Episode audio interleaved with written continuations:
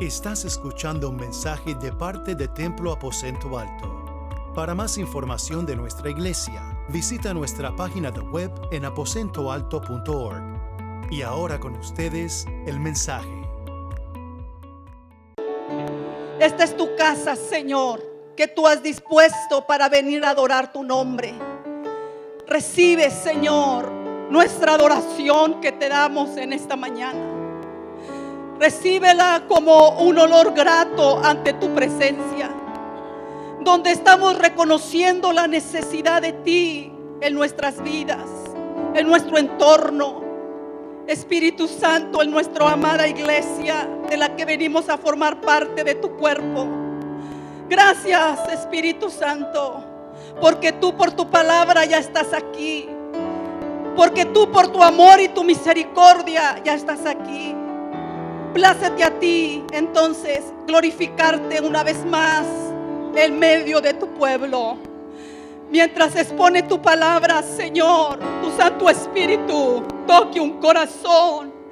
Toque, Señor, un espíritu. Toque, Señor, un alma. Toque un cuerpo, Señor. Y vengamos a ser impregnados del poder del Espíritu de tu palabra.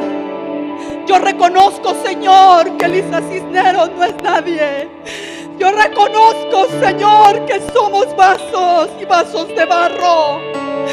Por lo cual en el nombre que es sobre todo nombre, Cristo Jesús, me envolvió, Señor, para que tu Espíritu de Dios florezcas. Al final, Señor, de todo esto, sea tu nombre glorificado, Jesús. Amén, Señor. Amén. Así como está de pie, si trajo su Biblia, usted puede leer el libro de los Hechos y vamos a estar hablando de esta escritura en el versículo 1 al 4.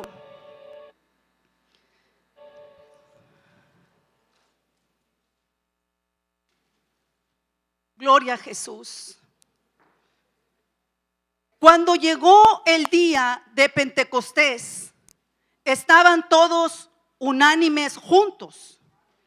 Y de repente vino del cielo un estruendo como de un viento recio que soplaba, el cual llenó toda la casa donde estaban sentados. Y se le aparecieron lenguas repartidas como de fuego, asentándose sobre cada uno de ellos. Y fueron todos llenos del Espíritu Santo y comenzaron a hablar en otras lenguas según el Espíritu les daba que hablasen. ¿Puede ocupar su lugar en esta mañana? Hoy estamos celebrando mundialmente lo que se le conoce como el Día del Pentecostés. Y estos pasajes que nosotros leímos en esta mañana nos narran la experiencia primera vez que se vio la visitación del Espíritu Santo sobre la iglesia de Jesucristo. Leímos entonces nosotros el advenimiento del Espíritu Santo. Y en esta mañana, con la ayuda de Dios, estaremos analizando cinco aspectos que envolvieron estos pasajes bíblicos que acabamos de leer. En primer lugar, nosotros podemos ver el cumplimiento de la profecía del profeta Joel. El profeta Joel existió cientos de años antes de que esta promesa viniera a cumplirse. Nosotros vemos en Joel 2.28 y dice, y después de esto, derramaré mi espíritu sobre toda carne y profetizarán vuestros hijos y vuestras hijas. Vuestros ancianos soñarán sueños y vuestros jóvenes verán visiones y también sobre los siervos y sobre las siervas derramaré mi espíritu en aquellos días. Esta promesa Dios la estaba diciendo a través del profeta Joel, en donde Dios estaba comprometiendo a ya no enviar su espíritu por sobre una sola persona o sobre una sola mujer. La escritura nos está enseñando que esta promesa iba a ir más allá de ello pues ese advenimiento del Espíritu de Dios iba a venir por sobre todas las personas que creyeran en Jesucristo como su Señor y Salvador para morar con ellos por siempre. Y la promesa iba a ir más allá todavía. Dice que sobre sus hijos, sobre sus hijas, sobre nuestros jóvenes, que ellos iban a ver visiones de Dios, sueños de Dios y también iban a profetizar palabra de Dios. Entonces nosotros podemos encontrar en este primer aspecto que el Dios de nosotros es un Dios veraz que lo que Él promete cientos de años, Él lo viene y lo cumple en su debido tiempo. Y estaban reunidos la iglesia de Jesucristo. Jesucristo ya había sido crucificado para este entonces, pero también ya les había anunciado su advenimiento en la última semana de su crucifixión. Les había hablado exactamente del advenimiento y la necesidad del Espíritu Santo para que estuviera por siempre con los discípulos. Encontramos entonces, mis queridos hermanos, que la iglesia de Jesucristo ya estaba allí, sentados, orando, pidiendo, esperando el cumplimiento de la promesa. Habían pasado diez días de que nuestro Señor se había ido al cielo cuando el Señor cumplió esta, esta promesa. Y dice, y fueron todos llenos del Espíritu Santo. En otros pasajes de la escritura, haciendo alusión a esta experiencia, no solamente la llama como una llenura, sino también como un bautismo en el Espíritu Santo con la evidencia de hablar en otras lenguas. Y como en este caso también esa manifestación del Espíritu Santo fue anunciada y fue también eh, respaldada por el bautismo de hablar en otras lenguas según las lenguas que el Espíritu de Dios les daba que hablasen. Unas lenguas que la Biblia nos dice en esta experiencia que personas extranjeras que estaban ahí podían entender lo que ellos estaban diciendo. Y todo lo que estaban diciendo era adoración a Dios. Y todo lo que estaban diciendo era profetizar de las obras de Dios. El segundo aspecto que cubre este pasaje de la escritura la encontramos que es el cumplimiento de la profecía que Juan el Bautista, que fue el precursor, que fue el que abrió el camino para que viniera Jesús, anunció de esta venida del Espíritu Santo. Nosotros lo encontramos en Mateo 3:11, donde dice, yo a la verdad os bautizo en agua, porque era Juan el Bautista. El, su ministerio fue bautizar a los creyentes en Cristo. Mas después de mí, el que viene tras mí, él los bautizará en el Espíritu Santo y fuego. Y fuego. En el Espíritu Santo y fuego. Vemos como tercer aspecto entonces que también nuestro Señor Jesucristo lo anunció no solamente en sus últimas semanas de vida aquí en la tierra, la necesidad urgente que era que si bien ella no iba a estar presente en su cuerpo para poder estar con ellos y predicarles y hablarles y enseñarles y instruirles y manifestar la gloria de Dios con ellos en señales, en prodigios, en milagros, sino que ahora Él enviaría al consolador, al Espíritu de Dios por eso dice, conviene que yo me vaya, porque si yo no me voy, el Espíritu de Dios no va a ser enviado por medio de mí. Es necesario que yo me vaya. Y nosotros leemos después que Él vino de la tumba, que Él resucitó, se encontró con los discípulos y en Hechos 1.4 les dice el Señor, no se fueran de Jerusalén, sino que esperasen la promesa del Padre, la cual les dijo, oíste de mí. Porque Juan ciertamente bautizó con agua, mas vosotros seréis bautizados con el Espíritu Santo dentro de no muchos días. Les estaba anunciando el Señor lo que ellos tenían que prepararse para poder disfrutar de esa presencia del Señor. Lo que nos deja saber entonces a nosotros como iglesia, que ahora componemos los discípulos de Jesús, porque ¿cuántos aquí hemos recibido a Cristo como nuestro Señor y Salvador? Entonces nosotros ahora somos sus discípulos. Ahora nosotros también hemos experimentado ese poder del Señor, esa experiencia maravillosa. Yo recuerdo que hace 35 años yo llegué a una iglesia de las asambleas de Dios en la ciudad de en el, en el país de México. Yo llegué allí y en ese tiempo nosotros que componíamos la juventud de ese tiempo, nosotros oscilábamos entre unos 200 jóvenes entre los dos grupos de edades. Yo recuerdo que a la semana que yo llegué confirmé mi decisión por invitar a Cristo a mi corazón. La había hecho en una universidad allí eh, cuando me hablaron de Jesucristo, pero la confirmé formalmente cuando el predicador invitó, ¿quién quiere recibir a Cristo? Yo dije, yo lo quiero volver a recibir, porque no sabía que se recibía una sola vez y que esa vez bastaba para yo constituirme una hija de Él. A la siguiente semana que yo llego a la iglesia, me encuentro con que el predicador estaba hablando de estas cosas, del bautismo del Espíritu Santo. Y él dijo, ¿quién de la congregación quiere recibir a Cristo en su corazón. En nuestra congregación teníamos tres servicios durante el domingo y, en, ese, en ese servicio oscilábamos entre 450 personas dentro de la iglesia. Y, y yo miraba que que la mayoría pasaba, yo dije, pues dijo que era santo, el Espíritu Santo es santo, dijo, yo no sé nada que sea de eso, pero es santo, es ha de ser algo muy bueno, déjame pasar y yo voy a recibirlo. Pasé al altar, mis hermanos, y el Espíritu de Dios bajó sobre mi vida y llegó a mi corazón en una experiencia que marcó mi caminar con el Señor Jesucristo. Cuando terminamos nosotros de adorar a Dios ese día, empezaban las reuniones a las 4 de la tarde, pero ya era oscuro. Y todavía nosotros estábamos en el templo adorando al Señor. Había llegado el Espíritu Santo y nos había llenado. Y lo único que anhelábamos era estar en la casa de Dios.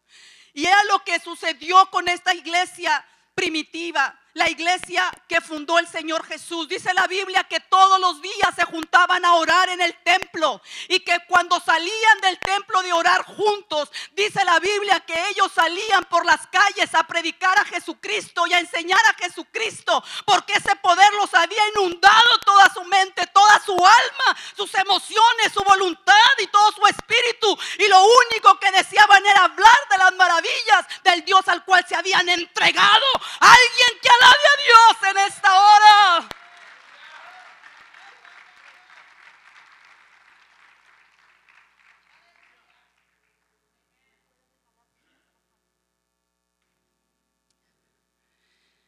De la generación que nosotros llegamos a constituir la iglesia, allá en esta que yo le comento que yo llegué y de la cual yo crecí.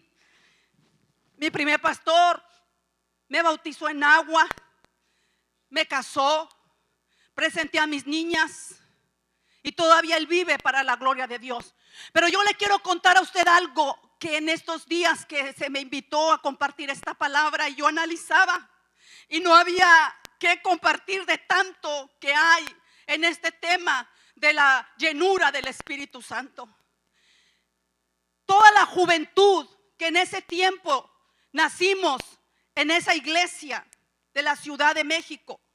Yo le quiero decir que en la actualidad un 90 y mucho por ciento de los jóvenes que nosotros íbamos en ese tiempo, en esa generación, que hubo esa visitación del Espíritu Santo.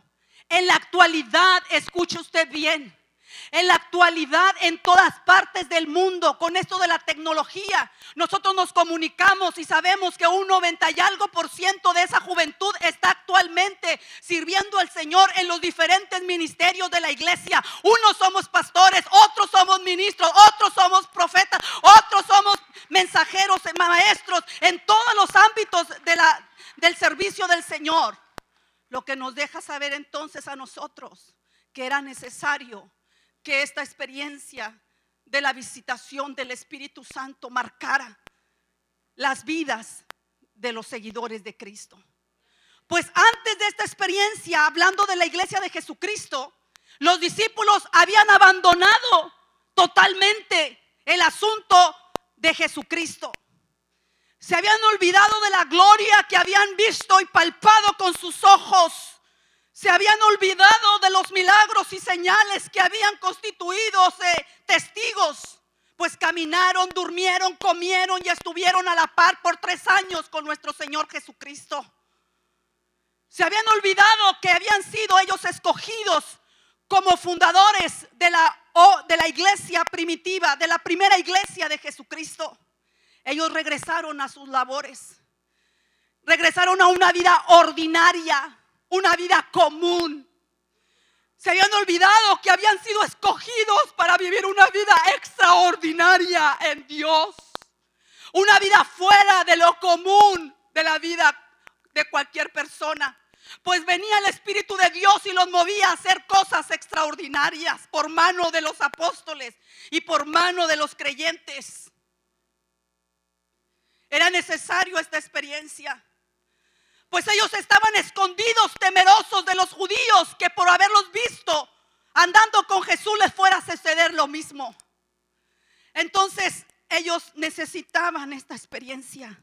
Había una necesidad de esta visita del Espíritu Santo.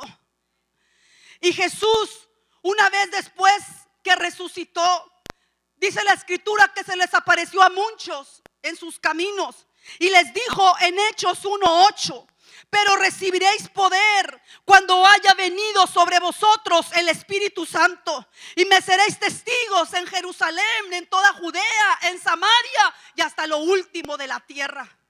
Es que esta experiencia de la llenura del Espíritu Santo en el creyente trae poder, poder de Dios. Y los judíos pensaban que ese poder les iba a otorgar la capacidad de poder fundar un imperio más poderoso que los romanos que los tenían subyugados. Ellos pensaban que ese poder los iba a libertar de la cautividad romana. Y le, preguntaron a su Señor. Pero el Señor les estaba hablando de un poder aún mayor que ese poder humano. El Señor les estaba hablando de un poder sobrenatural que tenía el poder de cambiar las vidas, las mentes, el rumbo podrido del corazón del hombre esclavizado al poder del pecado que contamina su comunión con Dios. Recibiréis poder cuando haya venido sobre vosotros el Espíritu Santo y me seréis testigos en Jerusalén, en tu propia vida, tú me vas a ser testigo que por tus propias fuerzas a mí no me puedes agradar. En tu propia vida tú vas a ser testigo que las demandas que yo te pido van por sobre lo natural, porque este camino de mi evangelio es un camino angosto de restricciones, sí, de negaciones del ego, sí, pero también de un camino de deleite donde tú te llenas de hermosura del poder del Dios que hizo todo el universo.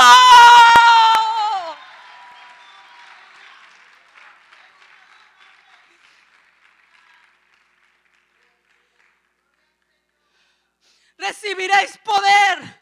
Y el original de la palabra poder se traduce como dinamita. Es la misma palabra griega que traduce la dinamita, la que explota las ciudades y, las, y, los, y los países completos. Recibiréis poder. Poder para vencer el pecado. Poder para vencer la muerte. Poder para vencer al diablo. Recibiréis poder. Aleluya. Recibiréis poder. Bendito sea el nombre de Jesucristo. Esta visitación primera que habla la escritura en Hechos 2.1 se concreta después en varios capítulos en donde no conceptúa la palabra y fueron llenos del Espíritu Santo, como lo leímos al principio. La traduce también como fueron bautizados, sumergidos, y dice que hace alusión a que fueron hablando en otras lenguas conforme el Espíritu les daba que hablasen. Lenguas no solamente extranjeras que podían interpretar los que venían de otros países, sino lenguas angelicales de las cuales es el lenguaje de Dios. Con Cristo y el Espíritu de Dios baja y nos las traduce en visiones y en palabra de revelación. Entonces nos deja saber a nosotros que una vez que como cristianos hemos experimentado esa experiencia del hablar en otras lenguas y de ser sumergidos bajo el poder de Dios, cuando nosotros volvemos a entrar a la intimidad con Dios, sea en nuestra iglesia o sea en nuestra casa, entonces el Espíritu de Dios viene de nuevo y nos llena y nos bautiza y, y cae sobre nosotros para volvernos a dar esas lenguas espirituales. Pero no podemos negar nosotros como hijos de Dios en la actualidad que nosotros, muchos de nosotros hemos ignorado el seguimiento que va más allá de nuestra primera experiencia del bautismo. No podemos negar nosotros que muchos de nosotros hemos eh, deducido, reducido nuestra adoración y nuestra devoción y nuestra búsqueda al Señor a un servicio de domingo por la mañana en donde estamos sujetados a un horario a lo máximo dos horas a nivel mundial porque hay una comezón de rapidez para hacer las cosas y que no debemos de, deducir nuestra vida de intimidad con Dios en un servicio por semanal. Porque la necesidad que tenemos de ese poder para nosotros es diaria. Usted a mí no me va a negar que diariamente el enemigo acecha nuestras almas para llenarnos de temores, nos, nos esclaviza sobre pensamientos que vienen en contra de lo que Dios dice que nosotros somos. Y abundamos dentro del pueblo del Señor. Cristianos de los cuales el Espíritu del Señor los llenó y fueron testigos, pero como estos discípulos están ajenos a la vida de Dios. No podemos negar que mundialmente hay una comezón de oír, pero no oír lo que dice Dios en su palabra. No podemos negar entonces que nuestras iglesias, en lugar de estar llenas del Espíritu Santo, estamos llenos del mundo, llenos de la carne, llenos de las cosas que Satanás pone en nuestras mentes de derrota. Necesitamos esa presencia, necesitamos esa llenura. Necesitamos ese revestimiento. No podemos ignorar ya más el vivir así, porque el vivir así nos crea frustración. Oh, otra vez a la iglesia, otra vez los mismos cantos. Mire, yo una vez estaba allá atrás queriendo tomar un video porque los cantos, la canción, las letras del canto estaban preciosas. Y oí la voz de Dios que me dijo, ¿qué vas a hacer?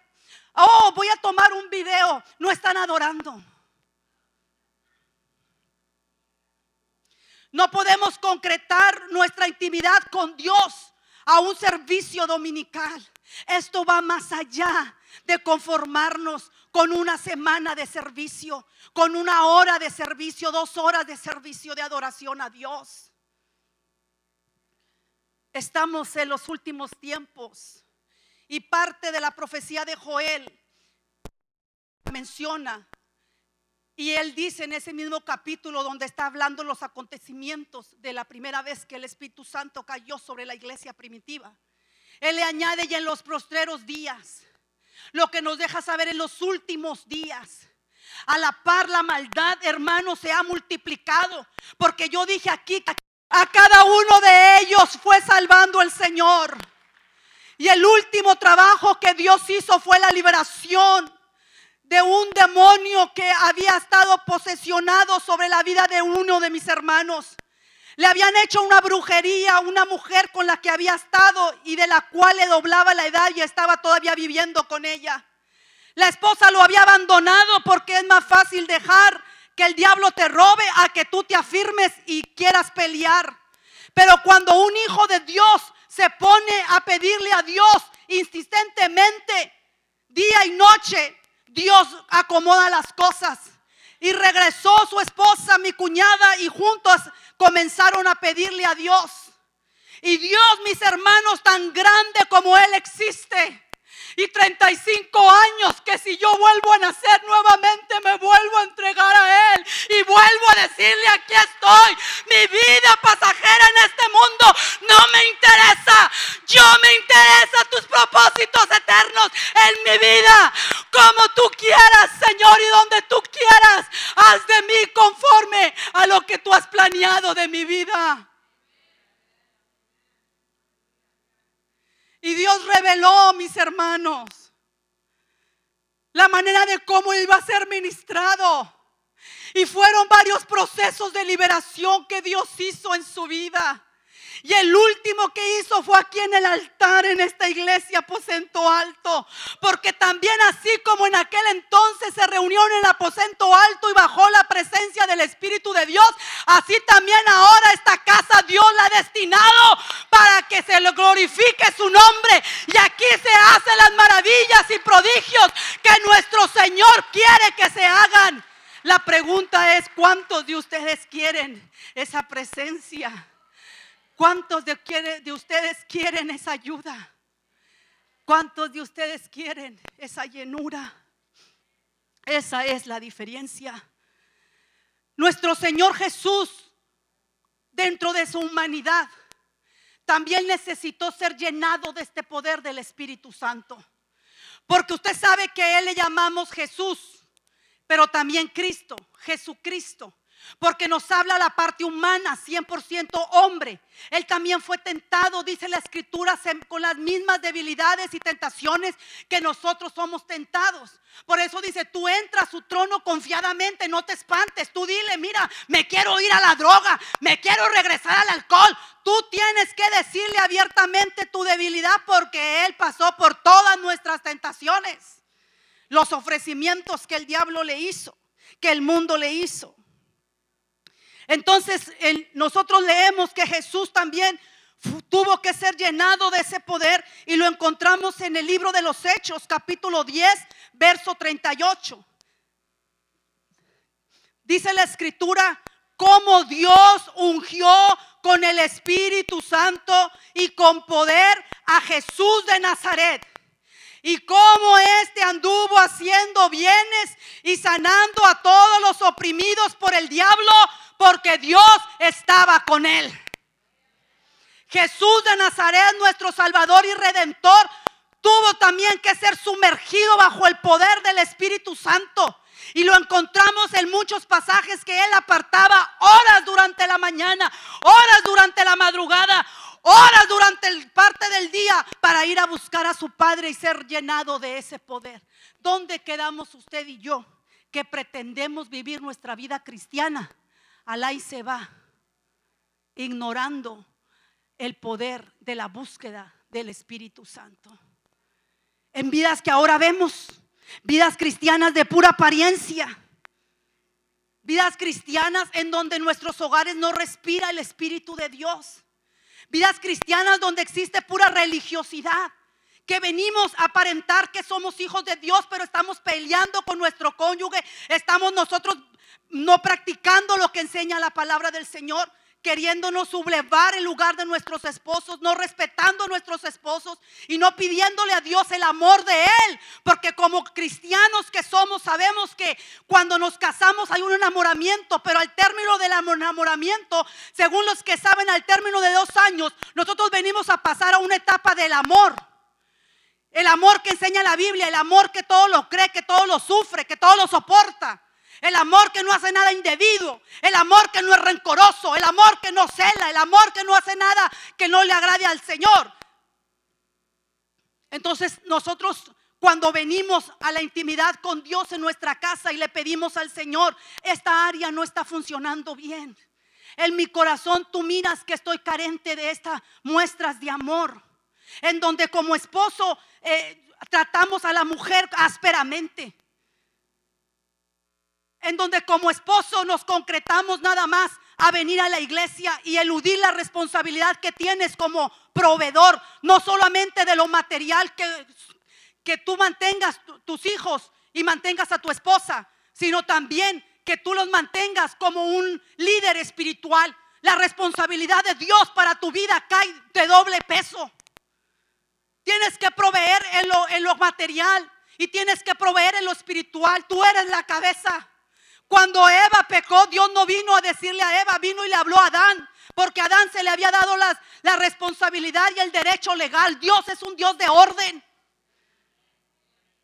Entonces, en, las, todas las áreas de nuestra vida, tenemos la necesidad de ir a postrarnos ante Dios y poderle nosotros decir, necesito tu poder. Porque cuando nosotros no lo hacemos, entonces esas áreas de, nuestra vida eh, son abiertas para que el diablo a través de sus demonios tome autoridad sobre nuestros hogares, tome autoridad sobre nuestros hijos. ¿Cómo pretende usted, mi hermano, que sus hijos anhelen la presencia de Dios? ¿Cómo pretende usted, mi hermano, que sus hijos anhelen servir al Dios de la Biblia? Cuando usted le da una importancia mínima al Dios de la Biblia en buscarle la sinceridad de su hogar y en la verdad de su corazón. ¿Cómo pretende usted mirar el poder de Dios fluir en su casa cuando su corazón está lleno, pero no del Espíritu de Dios? Y por eso nosotros estamos viviendo un caos como iglesia de Cristo.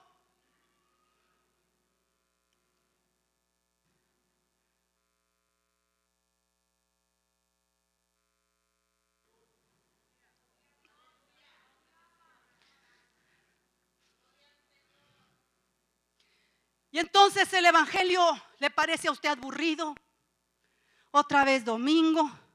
Hay que arreglarme y rápido. Y qué bueno que ya se acabó. Y vámonos al deleite de la carne que nos es permitido. Pero Dios no nos salvó primordialmente para que nos deleitemos en la carne. Israel lo malinterpretó de esa manera. Ah, sí, vamos al sacrificio y los ofrecemos, pero Dios con mi vida, tú no te metas en mí en nada. Yo voy a hacer lo que yo quiera, lo que yo diga. Tristemente somos el cuerpo de Cristo y la iglesia de Cristo para funcionar, tú tienes que estar activado con el cuerpo de Cristo. Mundialmente hay un derramamiento del Espíritu Santo. La pregunta es, ¿querrás tú ser parte de ese derramamiento en tu vida? ¿Querrás tú que una vez lo experimentaste, pero que en la actualidad no estás disfrutando de esa presencia? Porque históricamente hablando, la Biblia nos dice las evidencias claras de cómo fue el fruto de esa llenura. En primer lugar, ellos nada más querían estar en el templo día y noche en el templo orando al Señor.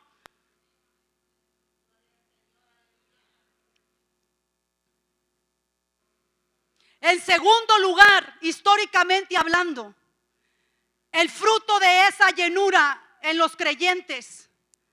La Biblia dice que esos creyentes, sus vidas eran transformadas, eran cambiadas para hacer el fruto del Espíritu de Dios. En tercer lugar, la Biblia dice que cuando esa presencia los llenaba, se convertían miles de personas, porque ellos no aguantaban el deseo de estar compartiendo las maravillas que ellos vivían. Y Dios añadía a su iglesia los que habrían de ser salvos por el, deseo de ellos de estar proclamando lo que habían vivido. No, este camino no es de aburrimiento. Este camino es poder de Dios. El año pasado nosotros como ministerio de seguimiento, el primer fruto que Dios dio a este ministerio fue la vida y la entrega de una alma que se, llamó, se llama Vivian. Ella llegó aquí al altar y entregó su vida a Cristo Jesús. Una joven de 21 años de edad. Cuando nosotros le dimos el seguimiento, nos dimos cuenta que ella estaba estudiando en una universidad en Corpus Christi. Y nosotros miramos eh, la verdadera deseo de esta mujer de querer conocer al Dios de la Biblia y la doctrinamos por teléfono. Le dimos la doctrina de salvación y del Espíritu Santo y de la resurrección de los muertos. Le dimos la doctrina básica, el ABC del Evangelio, por teléfono. Y orábamos por ella. Durante el inter de su internado, Dios la llevó a reunirse al grupo pentecostés de la universidad. Y dentro de ese movimiento Dios la llamó al ministerio de misionera y el próximo mes de junio ella sale a las misiones, a su primer viaje misionero.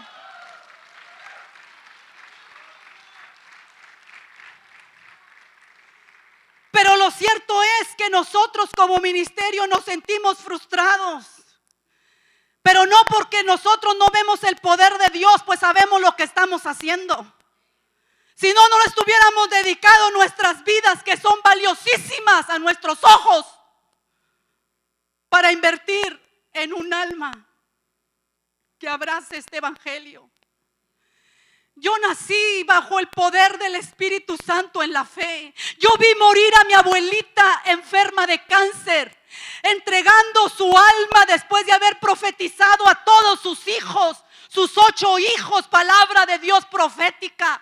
Después de haberla visto con cero depresión en la sangre y un esqueleto humano por el poder de la muerte física que se tiene que cumplir para que el cuerpo de corrupción se muera, el fruto del pecado se muera, pero que está prometido levantar ese cuerpo aún cuando Cristo venga de nuevo en las nubes por su iglesia. Yo nací bajo ese milagros y el poder de un alma que se aferra al poder del Espíritu de Dios y le da vida para seguir adelante en cualquier circunstancia, humanamente hablando, que se encuentre. Mi abuelita nos despidió a los nietos y todos hicimos línea para recibir una palabra en agonía de su muerte. Y cuando ella terminó de dar la palabra, se dio el lujo de pedir, báñenme, porque yo me quiero ir limpia. ¿Qué es eso de tanta sangrería? Aquí ya vuelo a la sangre yo. Límpienme, báñenme a mí. ¿Usted puede creer eso? Después, cuando se terminó de bañar, dijo entonces ahora quiero que todos pasen aquí al cuarto y canten mi canto que le cantaba yo a Dios en las buenas y en las malas. Qué lindo es mi Cristo. Cuán grande es su amor. Sus dulces caricias. Y esas caricias son las que Él nos da a nosotros cuando vamos a buscarle en la intimidad de nuestro cuarto, en la intimidad de nuestros problemas. Y allí, mis hermanos, vive Dios que yo miré cuando a la mitad del canto levantó sus dos manos. Y nosotros creímos que Dios ya la había sanado, pues no tenía fuerzas. Se había ido con el Señor porque de inmediato las bajó. Pero antes de irse habló a mi vida y me dijo, Elisa, nunca dejes este camino porque no hay otro camino igual. No hay otro camino igual que el Evangelio de nuestro Señor Jesucristo. Él llena el vacío de nuestro corazón. Él nos levanta del polvo al pobre y nos levanta del muladar. De la basura que comíamos es el muladar. Y Él nos hace sus reyes y sus sacerdotes.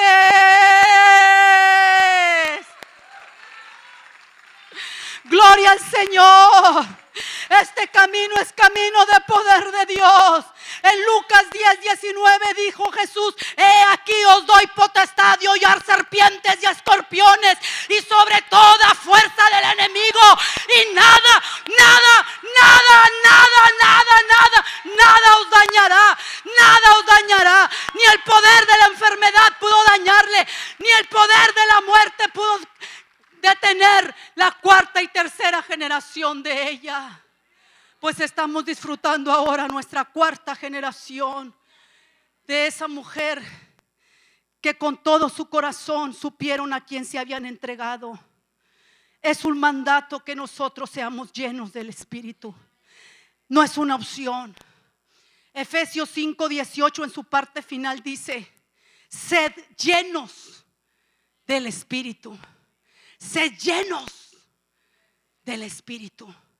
Si no nos llenamos del Espíritu, entonces, ¿qué otra cosa de que llenarnos? De nuestros propios pensamientos, de nuestros propios deseos o de los deseos de nuestro enemigo acérrimo llamado Satanás. Note que la palabra sed, ser, está en verbo presente. Ser llenos. Ya fuiste lleno una vez. Vuelve a ser lleno otra vez. Ser llenos del Espíritu Santo. Y note que no es una opción. A ver si tú quieres. Es una orden. Es algo imperativo. Ser llenos. Estaba yo escuchando un avivamiento que hubo, así como este del libro de los hechos. Y así como el mucho de nosotros está en la actualidad. En 1901, en la ciudad de Gales, Dios levantó a un joven de 21 años llamado Ivan Roberts.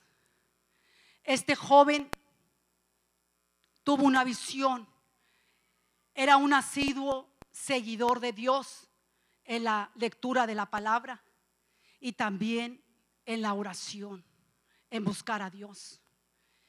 Y la historia dice que cuando Dios le mostró que si el mil almas de su país, de Gales, iban a convertirse al Evangelio y que él iba a ser parte de ese advinamiento. Dice la escritura que todos los hospitales de esa ciudad se cerraron porque no había ningún enfermo. Dice la historia de este ayudamiento que todas las cárceles de la ciudad de Gales se cerraron porque no había ningún delincuente. Dice la historia de la ciudad de Gales que producto de este avivamiento, el torneo Super Bowl que mundialmente se hace, no se pudo hacer en esa ciudad de Gales porque nadie estaba interesado en nada que no fuera ir a orar a la casa de Dios todos los días. Ellos pensaban que Cristo ya iba a venir y querían que los encontrara dentro de su iglesia. Cuando los miembros de la iglesia se fueron a sus trabajos, eran mineros, los dueños de los ganados tuvieron que cambiar a los ganados porque no entendían el nuevo lenguaje y manera de hablar de los convertidos. Antes les hablaban ásperamente, con maldiciones y, los golpeaban y, y, descargaban su frustración en ellos. Pero cuando regresaron de ese avivamiento que Dios los llenó, regresaban hablándoles con cariño y con otras palabras, de modo que no entendían, camine, no entendían, pare. Ellos entendían otro lenguaje y dijeron, tenemos que cambiar a estos animales y adiestrar otros con el nuevo lenguaje de los mineros porque ellos han sido diferentes, han cambiado. Era que el Espíritu de Dios los había llenado. Oh, cuánto necesitamos nosotros esa llenura hoy. Yo necesito esa llenura hoy. Y todo lo que ellos repetían cada que iban era, doblanos Señor. Dóblanos, Señor, dóblanos, dóblanos. Dóblanos, Señor, dóblanos.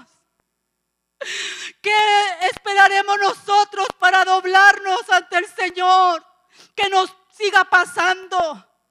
Para nosotros saber que solamente Él nos puede ayudar. ¿Qué terreno más tú le vas a ceder al diablo que te coma? ¿Qué terreno más? Tus finanzas, tu matrimonio, tus hijos, tus nietos, hasta tu tercera y cuarta generación que sirvan a tu Dios. Dóblanos, Señor, dóblanos. Dóblanos, Señor. El Señor Jesús enseñando sobre la necesidad de orar por el Espíritu Santo. Él dio por medio de unas metáforas la necesidad urgente de depender así como se depende de la comida. Que la comida es diariamente que debemos comer. Así dijo el Señor. ¿Qué padre de vosotros, si su hijo le pide pan, le va a dar una piedra? ¿Qué padre de vosotros, si su hijo le pide un pescado, le va a dar una serpiente? ¿Qué padre de vosotros, si su hijo le pide huevo, le va a dar un escorpión? ¿Cuánto más mi Padre no les dará el Espíritu Santo a quienes se lo piden?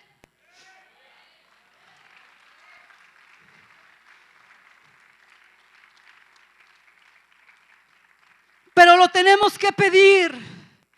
Y el Señor lo dijo en Lucas 10, 9. En Lucas 11, 9, perdón, dice, y yo digo, pedid, que es el contexto de lo que Él está enseñando acerca de la necesidad de pedir como se pide comida. Porque la comida nosotros entendemos como buenos hispanos que somos, hermanos. Hello, hello. Es de lo mejor que Dios nos ha permitido saborear. Y no se diga aquí que nos ha traído el Señor tantos sazones nacionales que, que probamos. Entonces de eso igual Jesús ilustra. Y dice, yo os digo, pedid, Lucas 11, 9, y os daré. Buscad y hallaréis. Llamad y se os abrirá. Porque todo aquel que pide, todo aquel que pide, y no está diciendo de pedir, está el contexto hablando del Espíritu Santo, que es lo que da todo lo demás. ¿Quieres tú?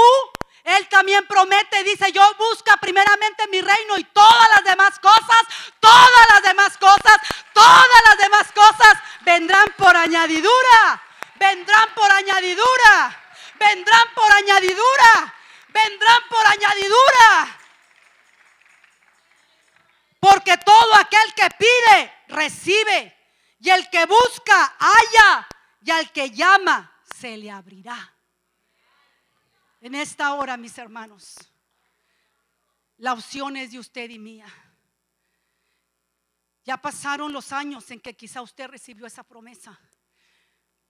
O quizás en esta mañana usted no la ha recibido. Véngase al altar, vamos a orar por usted.